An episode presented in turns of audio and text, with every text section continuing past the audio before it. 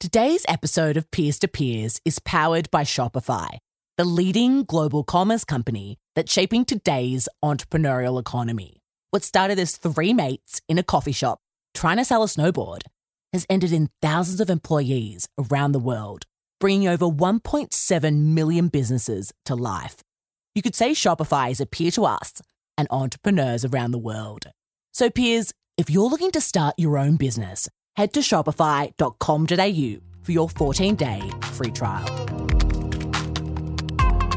Welcome to the Peers to Peers podcast, powered by Shopify. Peers speaking, peers listening. This is a conversation for you. I'm your host, Michelle Kidnor, founder of leading Australian podcast agency, The Peers Project, and your fellow passionate peer.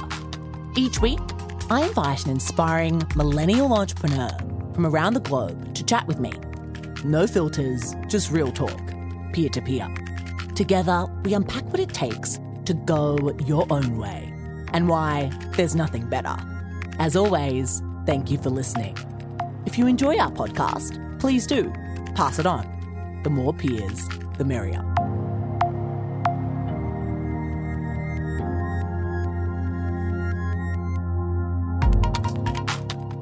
Hello, peers, and welcome to the Peers to Peers podcast, powered by Shopify.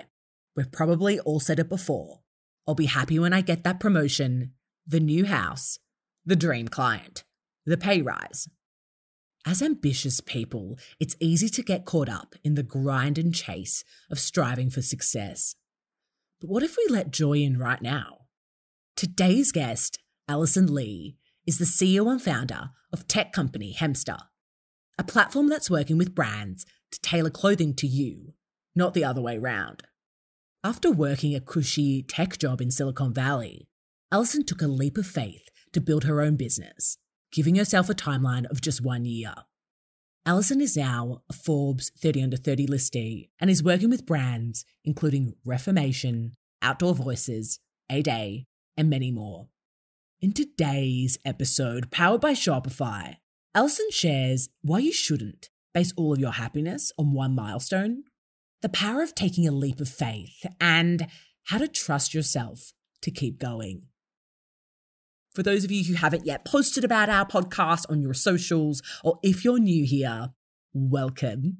And please do take a screenshot of this episode right now, post it to your Instagram story, and tag us at the Peers Project so that other peers out there can benefit from the wisdom of these incredible millennial entrepreneurs and help us on our mission to empower you all to pursue what you're most passionate about through business. Okay, peers, without further ado, welcome Allison.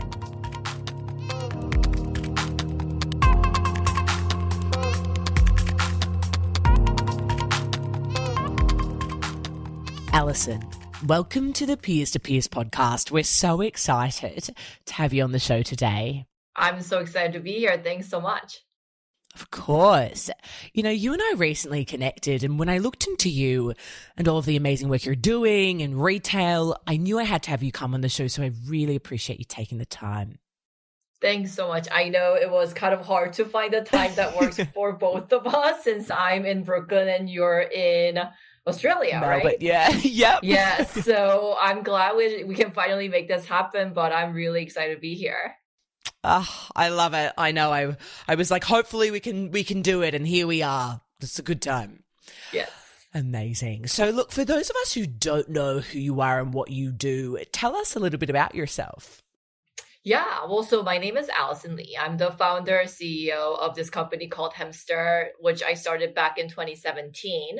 Um, we're a tech enabled tailoring company who helps a lot of uh, digital native brands like MM LaFleur, A Day, Faherty, but also from their store side as well. So um, yeah, it's been a really crazy journey, especially recently because of COVID really changing the entire landscape of retail industry. So yeah, it's been quite some time. Um, and I started my career back in um, more Silicon Valley. So definitely like when I started Hemster, it was a very new um, adventure for me because I didn't know anything about retail or fashion. and I really just approached it as a tech SaaS company um, POV. So I'm glad we can share a little bit more about what not to do um, for your peers as well. Um, and hopefully I can like just provide any of the detour signs that you see on the roadmap so that I can prevent any of these like crazy journeys that I went on. Yes. Oh my goodness. I hear you. You know, entrepreneurship, it is a crazy ride. And that's so cool to hear that you work with a day. The girls at a day. They, um, yeah, Nina came on the podcast when I was in New York two years ago now. So, oh, very cool. Yeah, love them. You know, they're the best and what they're doing is incredible. So that's super cool to hear.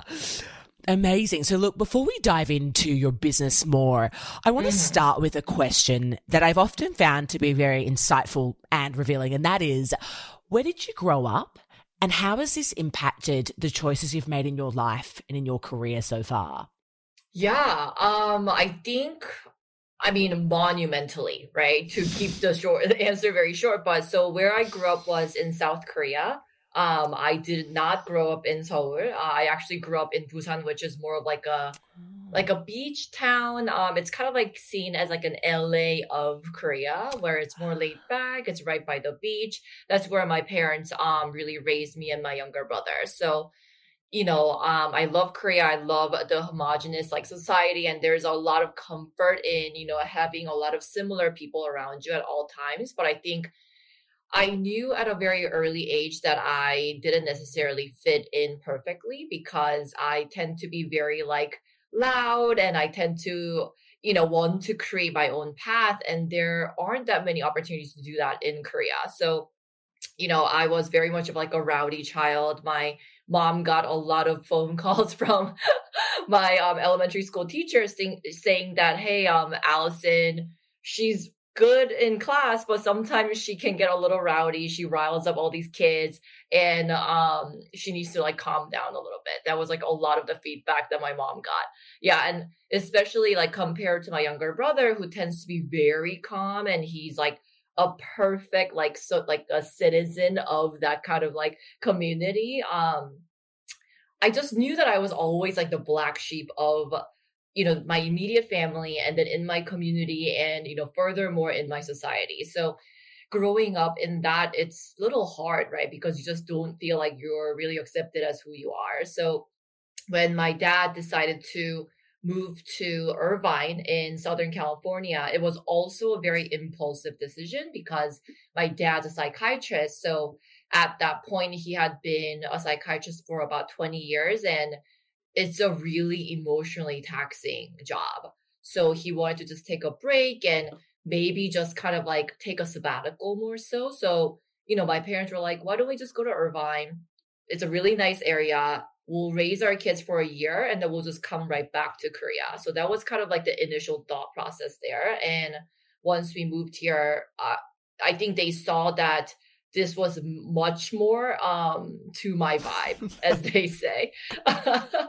so they were like, oh my gosh, like Allison is like really flourishing. I love the fact that I could pick elective classes. Like that was not a thing in Korea. You're just take the exact set courses, you know, as you're growing up, you can really, there's no choices in your education. And when I moved here, I remember um I, it was in eighth grade and they were like what do you want to take for your elective? You could do music you could do art you could do language and i didn't understand like what that meant and i was like i can pick a class? Like that's insane. So i definitely flourished here and especially coming from a very conservative and traditional background with my dad being a doctor and my mom was a stay-at-home mom um, they tried to raise us in Irvine in a very conservative way still. So, you know, for me, they were still like education comes first, going to good colleges first, no adventures. And especially for them, it was a very scary journey because they just didn't know where they were going as well. So their one year journey turned into seven years because they saw that me and my brother were adjusting really well. And during that time, my dad couldn't practice medicine. So he was like, okay, I need to figure out how to survive here they didn't speak English. They had never done any kind of like business models before. so they sat me down and they were like, okay, we have three choices. We can open up a gas station, we can open up a gelato shop, or we can buy a network of vending machines all around Southern California. Yep. So I remember they like showed me three business models and I was 13, so I was like, oh, I don't care what you choose sure. with gelato. Yeah, and I was like, gelato shop sounds great because I can go. um, but I think they ended up choosing this like network of vending machines, um, and they ran that business for about three years. So I still remember during throughout my high school, all I would do with my parents over the weekend, we would go to Costco and Sam's Club and pick up boxes and boxes and boxes of like famous Amos cookies. And our garage was basically shelves of all the snacks. And, you know, my brother would help them stock. I would do financials. And that's kind of like how we survive in my high school years um, in Irvine. So I think how that impacted, you know, how I think about my life, you know, I find a lot of parallel with how I have approached my journey as a founder. So when I decided to kind of like quit my last job in Silicon Valley, like it was a very much of I'm just going to do it for a year and see what happens. And I think it was a very similar idea my parents had when they just moved here too. And I think they have really lowered the barrier for me to try something new. That even though it felt so uncomfortable, even though it was just something I knew nothing about, I think watching my parents just kind of go through with it and come out the other way of like, oh, that was kind of fun. Like seven years in, you guys went to good college. Now we're going to go back to Korea and kind of go back to being a doctor. So I think for me, it was like, oh, I guess it's not the end of the world if you just kind of try something new. So I, you know, have a lot of, you know, um, things to really attribute to my parents for being so brave, especially as immigrants. And, you know, when I think about myself as an immigrant, I draw a lot of business philosophy from that as well. Oh my goodness, that's so interesting, Allison. Go your parents. They seem awesome. Like to move across the world and not speak a word of English. Like, good on them. From that, for our peers out there listening who perhaps haven't had the same experience, you know, they haven't kind of moved out from where they're from and they're still kind of just in the same country or in the same place, but they have kind of this desire within them to do something a little bit different. But perhaps they just don't have the courage. You know, what advice would you give to us about finding that bravery and that courage that you spoke about and that your parents clearly exuded you know, if we aren't forced into certain circumstances? Yeah, that's a great question. I think I want to talk about two things about that. So, first is allowing yourself to not be perfect is a big thing. So, my parents, when they first came here, their goal was not this huge thing of like, how do I build this empire of vending machines? I think they did a really great job of how do I break this down into very, very manageable chunk that I can just try in a year? Because that then to yourself, you're almost tricking yourself to think that it's not that big of a deal. And that's exactly what I did as well when I was looking to leave this really, really cushy job. I mean, I had unlimited T&E. So wow. I was like, how am I going to like leave this behind? And to myself, I was just thinking that, you know what? It's just one year. I have all my bases covered. Like, what's the worst thing that could happen? If anything, the company doesn't do well. I have amazing things to write about on my resume, and I'm going to get even better job, and it's going to be win-win all around. And I think just letting yourself cope with very minimal and manageable things that you want to accomplish in this journey really helps you to again like lower that barrier in your mentality because if you're setting out to say like i want to build a business that's going to be a billion dollars in five years that seems impossible. It, sounds, it seems really daunting. Then you're like really doubting yourself to say like well what do i know about technology for me to do it as a 26 year old back then? Like i would have never started a business that way. So i think definitely thinking about just what's the bare minimum do you want to achieve at the very least, you will get a better job out of it. So, what do you have to lose? And I think that's really helped me to kind of like go through that. Mm, so valuable. What has been for you recently the bare minimum that you've had to kind of do to be able to get through the COVID period. You know, prior to recording, you were saying, you know, how, how crazy it has been for you guys over the last year, 18 months. What has been that bare minimum for you and how have you stayed kind of motivated? Oh my gosh.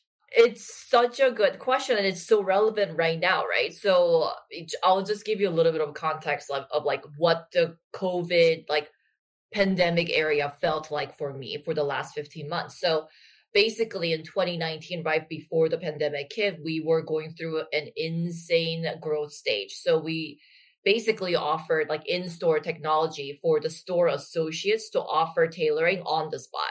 So you know with that we had grown from about 30 stores using us to about 300 stores using us in the us in six months in 2019 so using that we had raised our you know last like institutional round and that was our post seed and we had moved our headquarters to new york hired all these people. Like it really felt like my life was on the up and up and that's when i got also listed as forbes 30 under 30 and that just felt like it was culminating towards something really big and amazing and something that i was waiting for since the beginning of this journey. And i still remember this march 2020 we just all left the office thinking that, oh, I'm going to be back here tomorrow. And then we just never went back. And I remember I went back to the office maybe like six months after. It looked so eerie because literally like half drank cup of like coffee would just sit there like we had just disappeared from this office. And all of our store partners basically closed down overnight and our revenue went from like 300k monthly revenue to zero literally overnight. And when that hits you it's a you have to like just let it hit you. There's no easy way to cope with that. I think i was honestly in shock because that was my year three of like really working hard at this business. It felt it finally felt like it was going somewhere and it just felt like everything was taken away from me and I was going back to ground zero. And I wasn't honestly sure if I was emotionally ready to go through that zero to one journey again. So I just had to take some moment and I was like, look, I am not even like accepting this reality. So I'm going to like emotionally cope with that. And afterwards, I think I was ready to set like some roadmap of, okay, today I am only going to think about like product roadmap for the next month. That's all I'm thinking about, like nothing else. Because I think part of being a founder, like you are pulled into like thousand different directions. Like it can be as strategic as, okay, where do I want this to go in the next decade? And it could be as granular as like, oh, one customer complained and now we have to figure out a way to respond. So for me, it was just like really putting the blinders on when I needed them and just setting a very, very doable goals. And I think for the first month, I actually only worked maybe about four hours a day because I knew that that's all I could kind of like comprehend at the moment. Um, and then, yeah, I mean, it took us six months to figure out like, okay, you know what? Now it's time for us to pivot into um, ecom and going into virtual tailoring how do we develop a product around that and how do we go to market with that?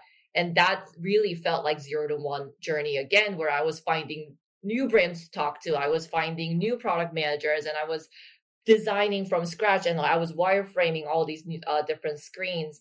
And you know this year it's kind of like going back into that hyper growth moment again as we have you know pivoted towards more omni-channel experience with digital native brands like a day um, but now the stores are coming back as well. So I think, you know, this year and next year is going to be like really, really exciting for us. But I do remember when you're really down in the trenches, like you have to be very guarded about your heart and your soul and just be really honest with yourself about I can't do any more work than four hours today. And you just have to be okay with that too.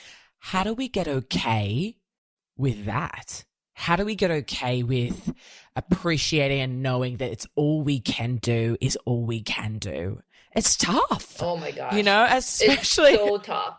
as entrepreneurs, as founders, as those of us who are super ambitious and want to do things all the time. How do we embrace that? Yeah. And for me, that learning came in 2019. So actually, the COVID was not the lowest point of my career. I think it was when I was raising venture fund um, in 2019. This was my first like institutional round that I had not really raised from professional investors before. It was all like angel funds before.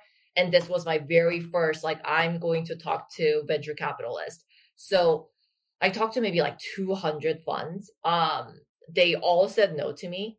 And I think my runway at that point was maybe like a week left or something really like every like hour counted. Like in, I still remember it was like a summer of 2019 where I was just so frustrated because why isn't this working? And I was really unhappy and I was very depressed. And I think I got into this really bad habit of postponing my own happiness and I tied it to a milestone.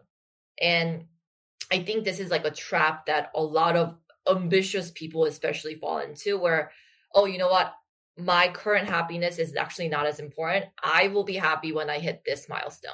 And for me it was when I raised my money. So I was like it's okay if I'm unhappy right now. I'm just going through a grind. I will be happy in three months after I have closed it and after they have wired me the cash that I need. And once I raised and when I get when I got that signature on the investment doc, I thought I would be really, really happy, but I actually was equally depressed and miserable. And the level of problems that came after we raised were even bigger. And I think that taught me a really valuable lesson of, oh, I can't be tying my own happiness and my own contentment to a external validation or external milestone. I just have to be cognizant and I have to choose to be happy every day. So now when I think about how do I accept my own flaws and my short my shortcomings and the days that I just can't seem to feel motivated is then I delay and postpone actions, but not my own happiness.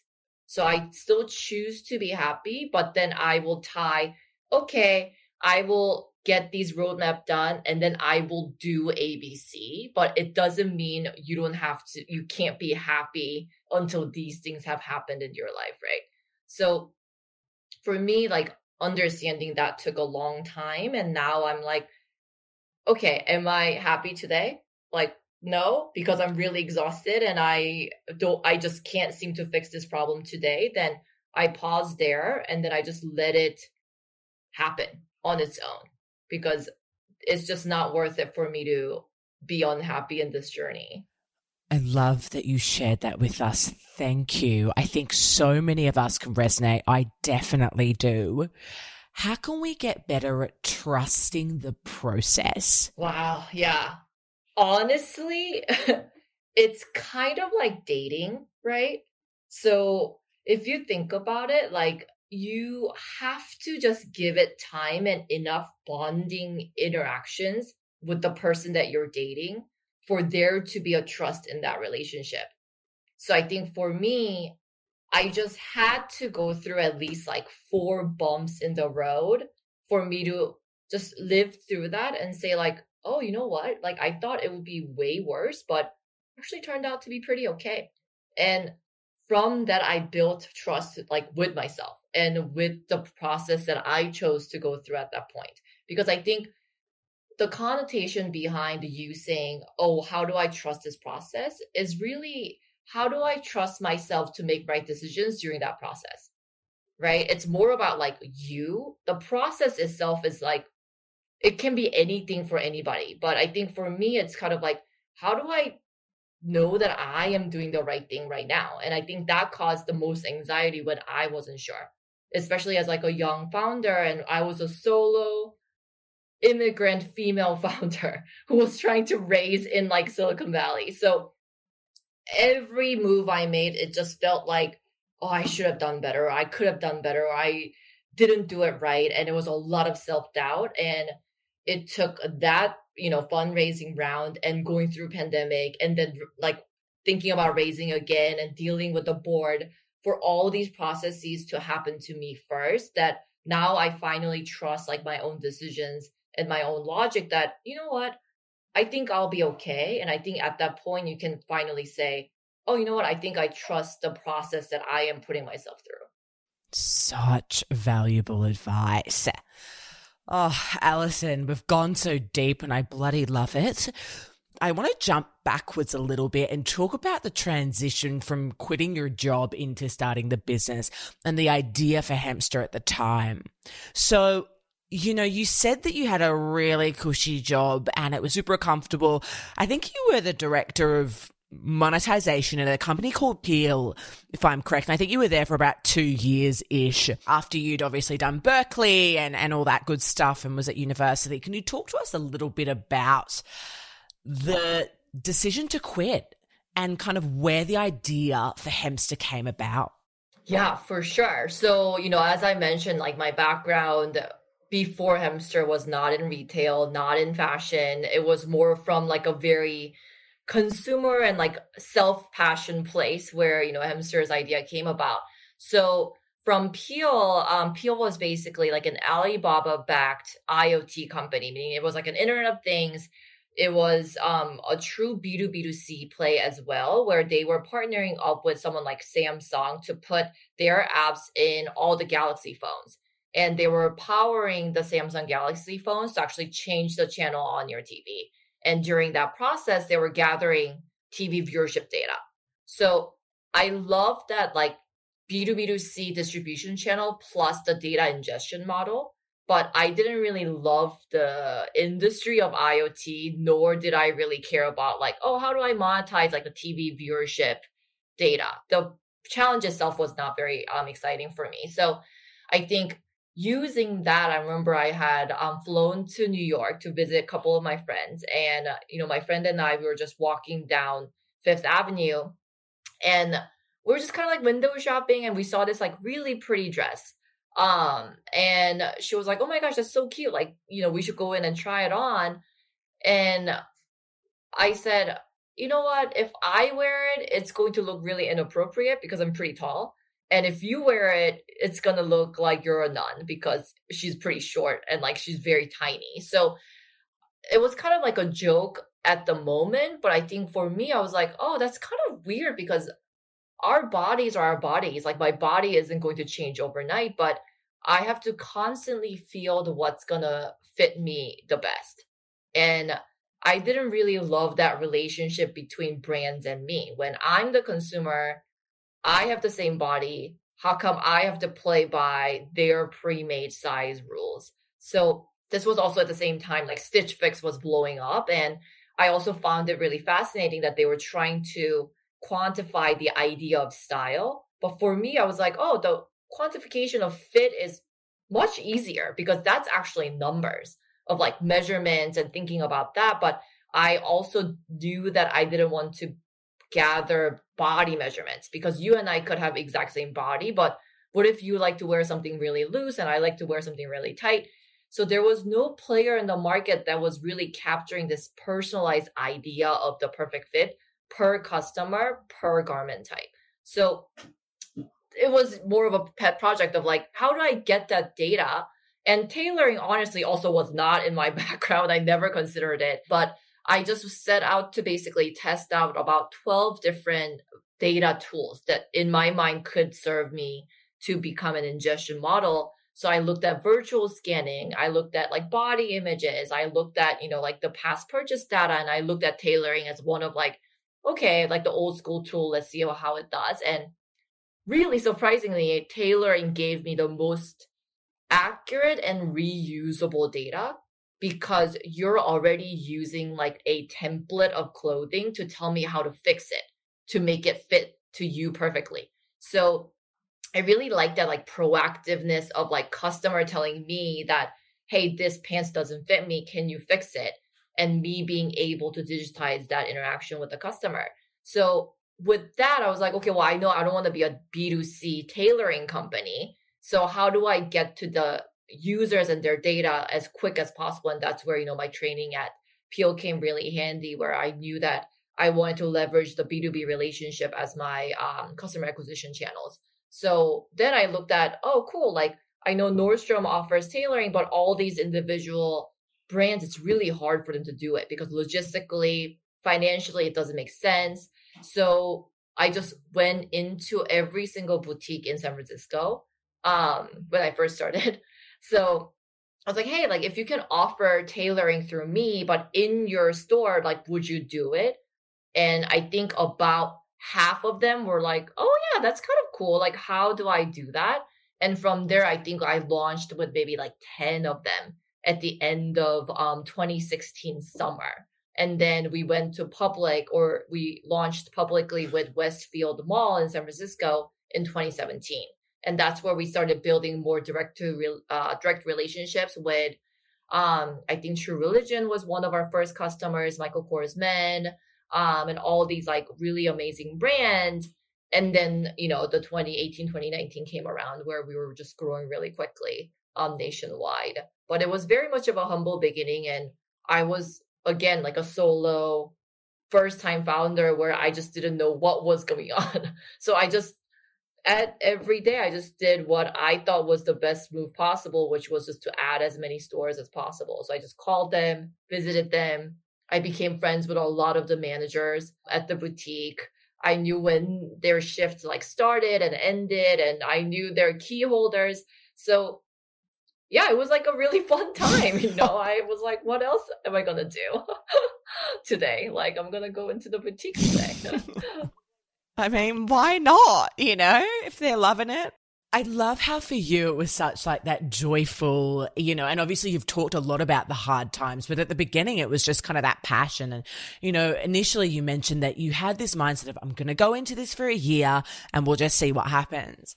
For our peers out there listening who perhaps they are still stuck in that cushy job. I wouldn't say stuck, perhaps they are just in that cushy job, but they feel like there's something more that they could be doing. You know, they feel something inside of them that's like, you know what? Is this it? What would be your advice to us? Yeah. Oh my gosh. So I think it's also not it's like overrated that all founders need to pursue their dreams full time. I think it's so easy to prove out the concept and if there is a value in market as like your pet project for at least six months. And you know if you can't seem to find that product market fit with like who would buy this and how much are they willing to pay and what should i like build for the next 12 months if you don't have that kind of direction and market feedback then it's probably too early for you to kind of like go full in into this idea anyway. So I think there's a lot you can do, especially if you have a really nice, flexible job already, that you could explore very early beta versions of your product in the market without having to leave the job right away. So I think there's a lot um, of creative things you can do to just get like market feedback on your early MVPs. Did you dive straight in or was it a six month runway? Yeah, so I worked on Hemster for at least I want to say 4 or 5 months um before I knew that this is something I wanted to pursue full time. It was actually when I signed my first client. Because until I knew that there was a brand who was like, you know what, this is a good enough idea where I want to actually put money and sign a contract, I knew it just would be more of a dream and an idea rather than like an actual product. So I definitely wanted to stay on it until I got some real, like, cold, hard market validation. We love the market validation. Oh my goodness.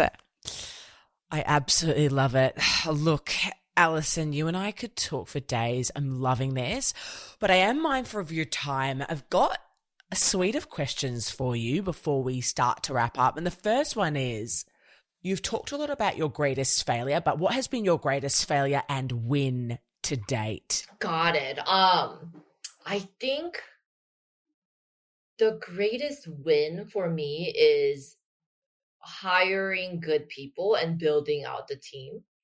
And I have to be honest with you, like when my board um first told me I need to hire better, I fought back so much. I was like, what do you mean? I don't need to hire more.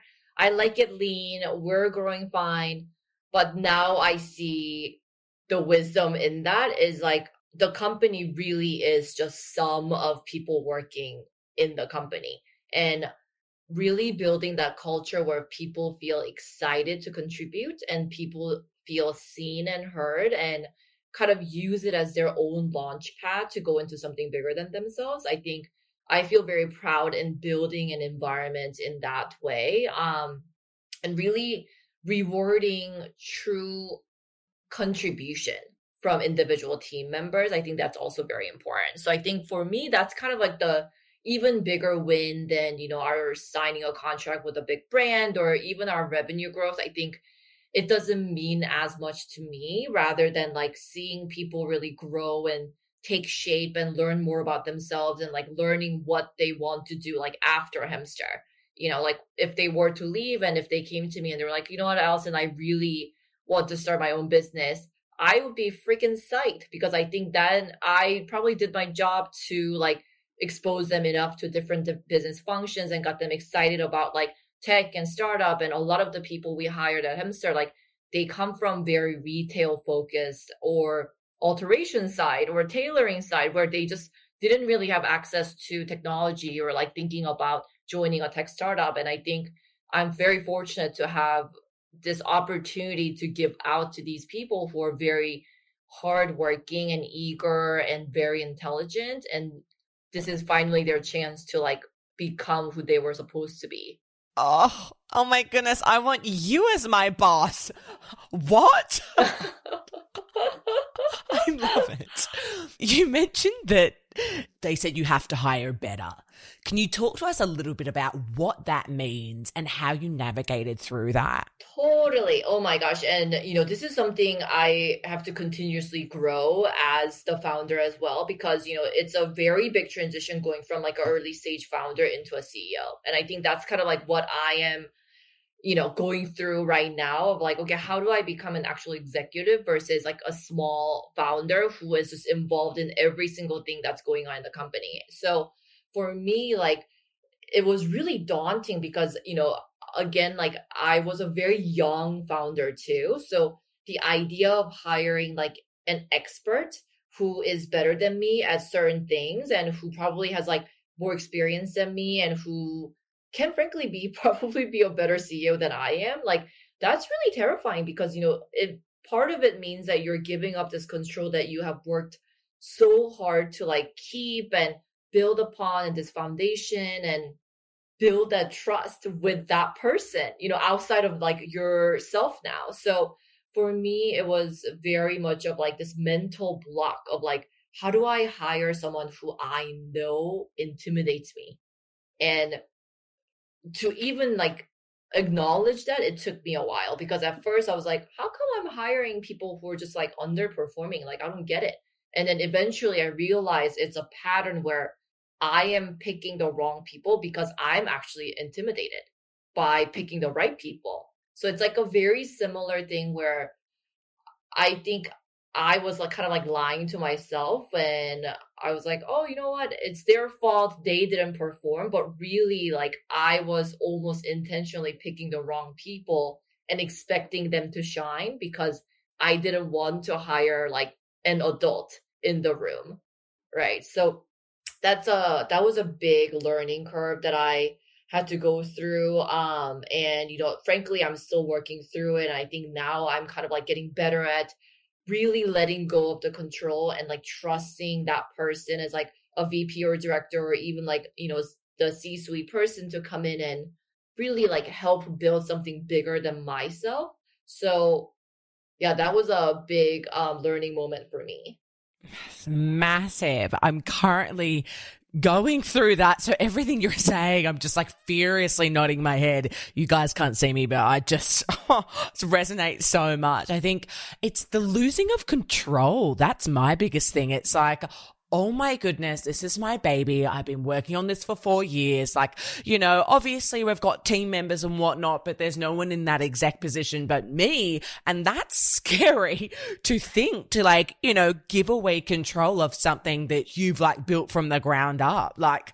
oh my gosh, just, totally. And yeah. part of it for me, it was like, it was also like, I didn't want to be exposed as an imposter. Too.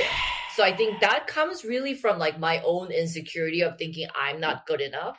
And I didn't want this like expert to come along and be like, Allison's not very good. Yeah, and maybe exposing that to like myself, right? Yeah. And I think that was what I was really afraid of. Like, oh my gosh, I don't want somebody else here who can expose me and like of my insecurities. And it, you just have to, at some point for me, like I had to just realize that I was the biggest blocker for company to grow. And that's a really terrible feeling when you have like, oh my gosh, I am literally the reason why Hemster can't get to the next level because I refuse to hire because of my own insecurities. Like, what kind of terrible, what kind of terrible founder is that? And when so that true. dawned on me, I was like, okay, I have to really put away like my own issues and I have to like be better about making the right decisions and uh, it, it was a very like you know rude awakening moment of wow i'm not doing right by my team too oh my goodness i feel you Look, Allison, over the last six years in business, you've been through so much and you've come out stronger than ever. You know, you've received a lot of recognition for your work along the way, also. And most notably, as you mentioned, you were featured on the Forbes 30 under 30 list. What are three key pieces of advice that you would give our peers out there listening that you wish you got when you were just starting out? I think one thing is definitely relax because I really worked myself to the bone for no reason. Um, I got a lot of fulfillment out of working and working itself, but I wasn't really looking at the result and I wasn't looking at like how do I get there efficiently. So if I wasn't working like 80 hours a week, I felt like I was just not doing enough, which is so not true. So I think definitely like if I could go back and I could talk to myself, I'd be like, Allison, you need to calm down. It's going to be okay. And you just have to brace yourself for like a long term battle.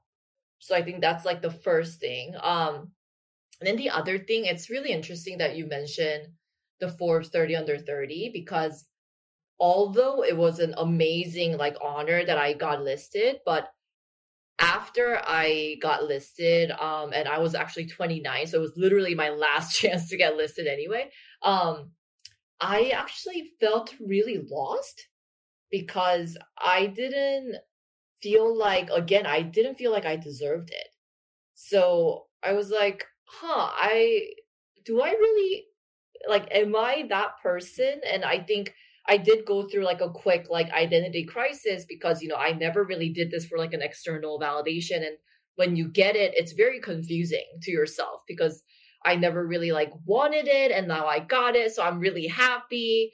And my parents were really excited. Um but like I felt like they shouldn't be really happy because you know this was just the beginning and I'm gonna do so much more. So why are they so excited about this like one thing um that's like totally external? So I think it was a very confusing time for me. So definitely um my big thing is like finding fulfillment achievement within yourself is the most anchoring thing that I could do. Like relying a lot on chasing external validation can be really exhausting and also it can like really take you to a lot of detours that doesn't require in this founder journey. So i think definitely like not letting other people sway you too whether it's investors whether it's you know these media or whatever um you find your value in but also having that grounding force within yourself too. Oh such great advice. I definitely need to hear this episode. I'm sure our peers out there listening are lapping it up just like I am. Look, Alison, I just want to take a moment to acknowledge you for the incredible work you've done and that you're doing, for the amazing woman that you've become, and for being real with us today about your journey and the, the ups and downs and all the struggles, as well as the beautiful side of it all. You know, I think through your journey and through what you've done, you've really shown us, and particularly us, you know, women of color, ambitious women, that if we have that goal, that vision, and that dream, we can go after it. We can make it happen. And for that, we really appreciate you. Oh, thank you so much for having me. It was really nice to, you know, yeah, have this environment where I can like share my story and, you know, obviously be really transparent about where I've been. And hopefully this can become like a little bit of a guidance, especially if you're thinking about starting a business or thinking about going on this journey. Like, you're not alone, obviously. And that was really helpful when I was starting out. So thanks so much for having me. Of course. Uh, and the final question is how we finish every episode of the Peers to Peers podcast. And that is what is the value of pursuing what you're most passionate about? I think the value, the biggest value I have is that I have no regret. And I think that's a very powerful thing to say that when I look back in the last five years, do I have pain in certain moments of memories? Yes. But do I regret any of the decisions I've made? Like, no. And I think being so confident in me saying no to that, I think that's so powerful because I feel very content with my life and I feel so fulfilled in my life too. And I think that's honestly like the biggest blessing I've gotten from this journey is that I've gotten to know myself. I got to trust myself. And at the end of the day, I know this is where I'm supposed to be. And knowing that for yourself also really eliminates a lot of other anxieties that you could have in your career. So for that, I'm very appreciative. And I think that's a that's a unique blessing that you get as you're pursuing what you think is your true dream and your true purpose. I love it. Ah, oh, Alison, we've had an absolute blast. Thank you so much. Of Where can course. we learn more about you and Hemster? Yeah, well, so Hemster, you can come uh, hang out at our website. It's www.hemster.co. Um, and about me, maybe LinkedIn is the best um, place. My Instagram is private because I post a lot of weird adventures. Um, so yeah, come uh, connect with me. Perfect. We'll link him up in the show notes. Thank you so much again.